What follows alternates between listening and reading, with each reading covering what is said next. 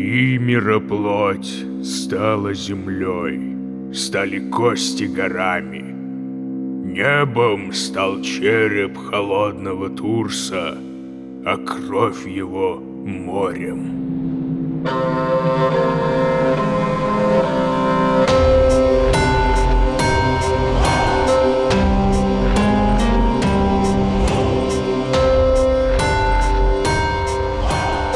Всем доброго! Приветствую вас в подкасте «Мифы» от студии Терминвокс. Я Дмитрий Лебедев, автор и ведущий таких проектов, как «Дневники Лоры Палны» и «Мрачные сказки». А здесь собиратель легенд и преданий величайших культур древности. Мифы. В этом подкасте мы с вами узнаем, во что верили люди в старые времена и во что некоторые верят до сих пор. Каждый сезон будет посвящен разным народам и эпохам. А начнем мы с мифов Холодного Севера, с легенд суровой земли стылых фьордов и вулканических полей, края викингов и скальдов, воинов и землепашцев, мореплавателей и колдунов, с песен старшей и младшей Эдды. Мифология древней Скандинавии нам известна в основном из нескольких источников — Главный культурный памятник, дошедший до наших дней, поэтический сборник песен о богах и героях. Считается, что составил его священник и ученый Сэмунд Сигфуссон, прозванный Мудрым, но точно этого до сих пор никто не знает. Скорее всего, это легенда, которая появилась в среде исследователей чуть ли не в 17 веке. А вот само название «Эдда» впервые используется в 13 столетии. Такую книгу написал исландец Снори Стурлусон. Изначально он задумал создать учебник поэзии для скальдов, ну то есть поэтов. А для этого в первых частях своего монументального труда автор подробно описал главные мифы Скандинавии и даже объединил их в общий сюжет. Эддой стали называть и более ранний сборник — а чтобы было проще различать два этих труда, Эдда Снори Стурлусона получила имя «младшей» или «прозаической», а рукопись, написанная до него, стала «старшей» или «поэтической», хотя и младшая цитирует много древних стихов и песен. Некоторые сюжеты и образы хранятся в исландских сагах, некоторые перекочевали в фольклор Северной и Центральной Европы, а их следы видны и в современной культуре. Если есть желание проникнуться красотой древних стихов и изящных оборотов, вам в старшую Эдду. А вот чтобы научиться понимать смысл этих оборотов и просто узнать, что к чему, лучше начинать с младшей. Или просто продолжить слушать этот подкаст. Великая, безграничная бездна существовала от начала времен. И даже тогда, когда самого времени еще не было — Черный разлом, окруженный непроглядной тьмой и бесконечной пустотой. Место, в котором не было ничего, и одновременно было все. Древние называли ту бездну Гинунгагап. Из нее на заре времен родились два мира. С одной стороны разгорелся огненный мир Муспельхейм — земля яркого багрового света и нестерпимого жара вечно пылающего пламени. В постоянном движении пребывает все внутри Муспельхейма, клокоча и искрясь. А по другую сторону бездны появился Нифльхейм, край вечного холода, обитель льдов и морозных туманов. Нет жизни в застывших снежных торосах, лишь сильнейшие ветры — изредка воют на этих просторах. Долго Вселенная пребывала в покое, ведь ничто не пропускало бездны Гинунгагап. Ни из холодного Нифльхейма с севера, ни из жаркого Муспельхейма с юга. Все изменилось, когда из глубин морозной туманной обители, из-под толстых ледников, забил родник — он кипел и клокотал, за что его и назвали Хвергельмир, бурлящий котел. Мощные потоки хлынули из источника, ядовитые, смертоносные воды Эливагар, холоднее которых не было ничего на свете. Мороз Нифльхейма постепенно превращал потоки в ледяные глыбы, но даже это не могло сдержать мощь Эливагара. Из глубины ледника они все больше давили на застывшую воду, и глыбы все сильнее разрастались. Много времени поток леденел и рос, и вскоре стал слишком велик для Нифльхейма. Глыбы тянулись к центру всемирной пустоты Гинунгагап, а затем и дальше, к южным землям пылающего Муспельхейма. Когда же лед приблизился к огню, то начал таять. Вода заливала пламя и испарялась. Языки огня с шипением затухали или с треском распалялись еще сильнее. Но вот тепло Муспельхейма смешалось с инием из глубин Нифльхейма. И так появилась жизнь. Из сталой воды, капавшей вниз, в бездне Гинунгагап поднялась исполинская фигура. Это был великан Имер, первый из живущих, древнейший из живших. В самом начале жизни Имера из-под его левой руки вышли двое. Первый мужчина и женщина. А когда Исполин соединил ноги, из них породился Трудгельмир, свирепый шестиголовый великан. Он стал прародителем хримтурсов, инистых великанов, и их род стал населять земли вокруг Имера. Хотя и сам первый из живущих был хримтурсом, а все же Трудгельмир и ему подобные были куда меньше, зато куда свирепее. Открыв глаза, Имир огляделся и увидел, как из тающего льда появляется другое гигантское существо — исполинская корова Аудумла. Когда ее тело полностью освободилось от льда, из могучего вымени хлынули потоки молока, как четыре великие реки. Жадно присосался к вымени Имер и впервые наелся досыта. А молоко Аудумлы стало питать не только Исполина, но и других великанов-турсов. Сама же корова питалась тем, что лизала соленые каменные глыбы, высевшиеся у границ Нифльхейма. Как-то Имер заметил, что одну глыбу Аудумла лижет сильнее других. И чем больше ее теплый язык растапливал иней, покрывающий камень, тем явственнее великан различал черты живого существа. К концу первого дня из скалы показались волосы. На второй день голова, а к третьему появился человек. Высокий, могучий и прекрасный. Видом своим он лишь напоминал диких инистых великанов, но по жилам его струилась горячая, живая кровь. Имя ему было Бури, что значит «родитель», а от него на свет появился Бор, что значит «рожденный». Среди инеистых великанов нелегко было первым людям. И все же Бор взял в жены одну из дочерей Турса Бельторна. Бесла, так звали великаншу, родила Бору трех сыновей. Одного звали Один, другого Вили, а третьего Ве. Еще юный человеческий род отличался красотой и мудростью, и знали они, что никогда не будут в безопасности, покуда живы великаны Турсы. И самый страшный из них — Имер. Вскоре сыновья Бора напали на предвечного Исполина и убили его. Столь огромен был Имер, что из его ран потоками хлынула ледяная кровь и затопила весь мир захлебнулись в ней дикие и неистые великаны. Лишь одному удалось спастись. Турс Бергельмир с женой и детьми укрылся на небольшом судне и вылез на сушу, лишь когда на земле воцарился новый порядок. А порядок этот стали возводить сыновья Бора. Один, Вилли и Ве взяли тело Имера и сбросили его в глубину Гинунгагап. Его тело в ловких и умелых руках братьев превратилось в землю, Кровь стала водой.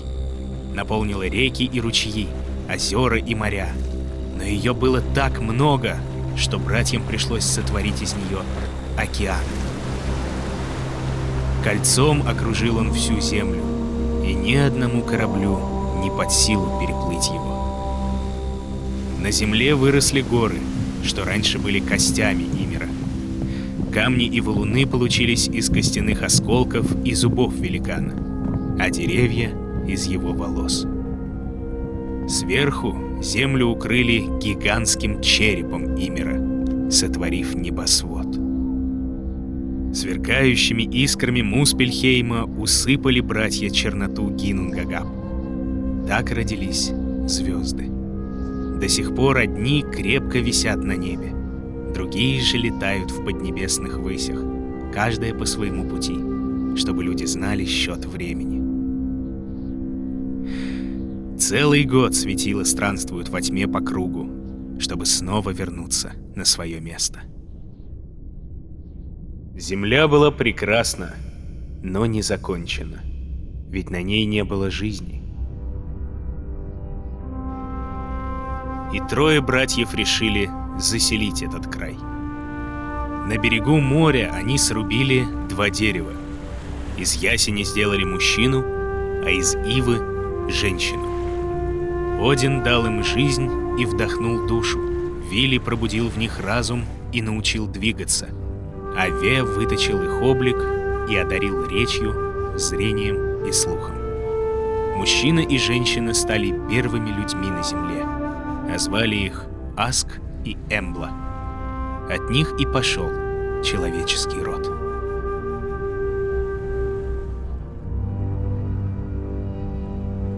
Но помнили три брата, что на свете остались еще свирепые великаны Турсы. Чтобы оградить людей от опасности, взяли они веки Имера и выстроили стены вокруг земли в середине мира. Огороженный срединный край. Мидгард. Так стала зваться земля людей. Тогда же разделили братья тьму и свет — Знали они, что в потомстве выживших великанов есть девушка по имени Нотта или Ночь, от рождения черная и сумрачная. А у нее был сын, светлый и прекрасный Дагр или День. Один призвал их и дал по колеснице, запряженной конями. Колесницу ночи везет Хримфакси, инистая грива. А день правит скакуном Скинфакси, ясная грива. Вечно мчатся они по небосводу, то освещая его светом, то погружая во тьму. Вскоре человеческий род привык к смене дня и ночи. В Мидгарде тогда жил гордый и своенравный человек Мундельфари. У него было двое детей — дочь Соль или Солнце и сын Мани или Месяц. Человек этот говорил, будто бы его дети настолько прекрасны и светлы, что могут затмить своей красотой все, что не создано в этом мире. Три брата разгневались и забрали детей Мунтельфари. Девушке они поручили возить по небосводу новое светило. Его они создали из множества искр Муспельхейма. Так появилось жаркое и яркое солнце. А юноша должен был повелевать звездами и управлять луной. Тем временем сами трое братьев уже не могли считаться людьми.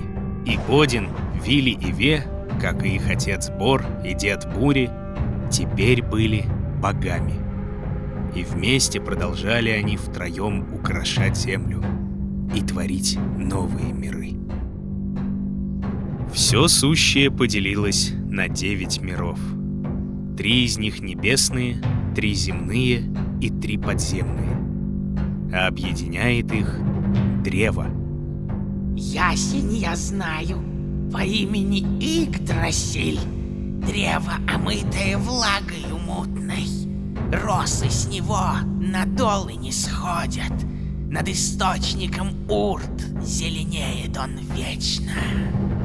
Когда Один, Вилли и Ве создавали Мидгард, Они собрали жизнетворные искры Муспельхейма и бросили их в зияющую пустоту Гингагап. В тот миг бездны не стало, а из нее ввысь устремился исполинский ясень, который назовут Игдрасиль. Могучие ветви простирались над всем живущим и даже пронзали небеса. С вечно зеленых листьев падала роса. Но не так безмятежны дни ясеня Игдрасиль. В густой кроне древа живет мудрый орел, наблюдающий за мирозданием. Четыре оленя объедают его листья, а корни точит злобный змей Нитхёк. Больше всего на свете этот дракон ненавидит орла на вершине и каждый день осыпает его бранью. Птица отвечает змею тем же, но слишком далеки они друг от друга, а потому по стволу ясеня вечно снует белка Рататоск и переносит сверху вниз и снизу вверх все новые оскорбления. Древо стоит на трех могучих корнях. Один уходит в небесный мир. Под ним расположен священный источник Урт. Травы вокруг него покрыты медвяной росой. Цветы благоухают вечно. А у источника сидят три Норны, волшебницы и провидицы. Урт, Верданди и Скульт. Прошлое, настоящее и будущее. Каждый день они черпают священные воды источника и поливают ствол Игдрасиля, чтобы напитать его жизнью и продлить его существование. Второй корень стремится в Йотунхейм, в земли великанов. Путь туда знают немногие, ведь под этим корнем покоится источник мудрости. Хранит его тайны страж Мимер — и никому не дано испить воды и напитаться мудростью просто так. Третий же корень опускается глубоко под землю, к границам Нифльхейма, страны холодов. Под этим корнем бурлит поток Хвергельмир, тот самый, чьи заледеневшие воды породили предвечного Имера. Нифльхейм — первый из девяти миров, что объединяет Игдрасиль а на границе с ним царство мрака, тоски и отчаяния, обитель мертвых, вотчина повелительницы смерти, богини Хель. Суровая дева, ростом даже выше своих собратьев Йотунов, она холодна и мрачна. Здесь, в своих владениях, приветствует она каждого, чей земной срок подошел к концу, кроме тех, кто погиб в бою. Последний из миров под землей — Свардальфхейм, земля цвергов. Когда Один, Вилли и Ве творили все сущее, они заметили, что в мертвом теле Имера копошатся черви. Боги взяли их и заключили под землю, где те превратились в низких ростом, но крепких созданий с длинными бородами и сильными искусными руками цвергами, то есть карликами, или темными альвами называют их.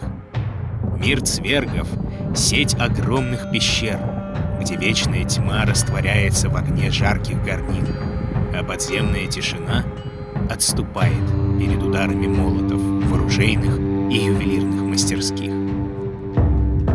На поверхности в центре мира стоит Мидгард, обитель смертных. Рядом с ним холодная страна высоких гор, бездонных пещер и огромных каменных крепостей. Йотунхейм, край великанов. А вдали бурлит и клокочет огненный Муспельхейм. Вулканы и реки лавы, выжженные поля и сияющие трещины населяют огненные великаны. А посреди бушующего пламени, на самом краю земли, правитель Муспеля великан Сурт, чье имя значит «черный». Покоится в его чудовищных руках огромный пламенный меч, которому суждено придать огню все сущее. Но об этом позже.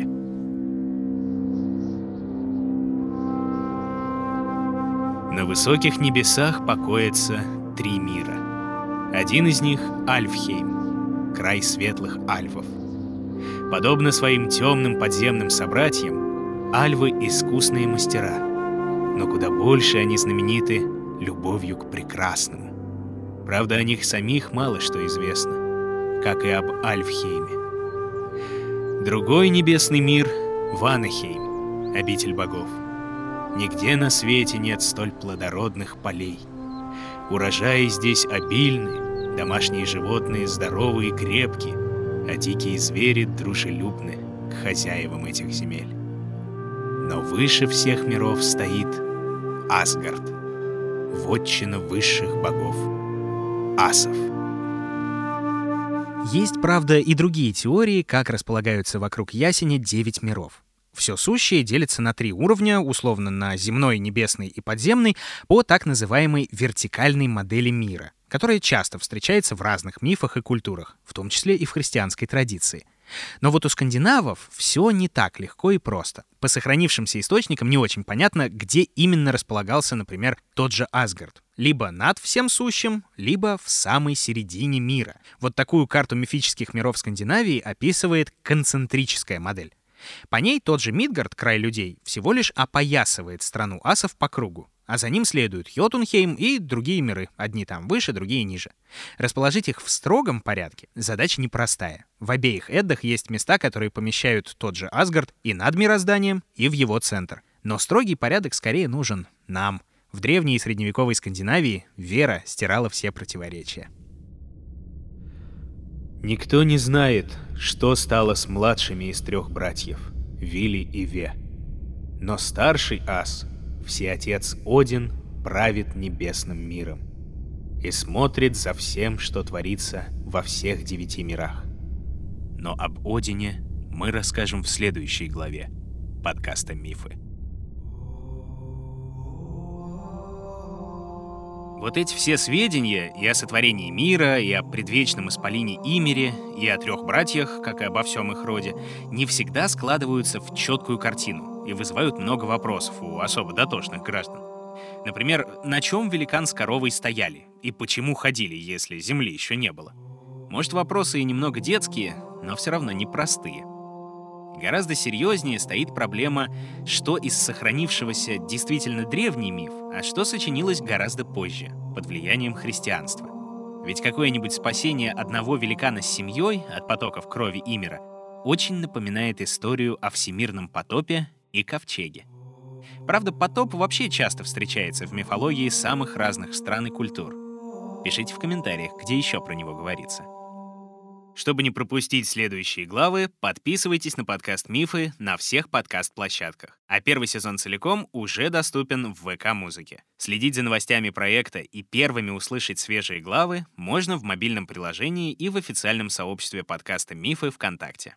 А по промокоду МИФ английскими буквами можно получить первый месяц подписки на ВК-музыку бесплатно и слушать подкасты и любые треки без рекламы и ограничений. Предложение доступно для новых пользователей. Действие промокода бессрочно. Все подробности в описании.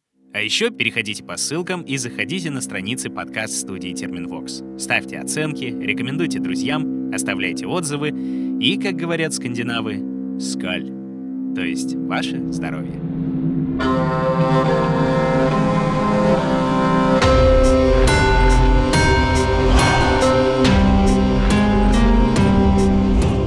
Автор и ведущий Дмитрий Лебедев. Звукорежиссер Ольга Лапина. Дизайнер Елизавета Семенова. Музыка Полины Бирюковой. Научный консультант, кандидат филологических наук Дарья Глебова. Продюсер Кристина Крыжановская. В подкасте использованы цитаты из старшей Эдды в переводе Андрея Ивановича Корсуна и отрывки из младшей Эды в переводе Ольги Александровны Смирницкой.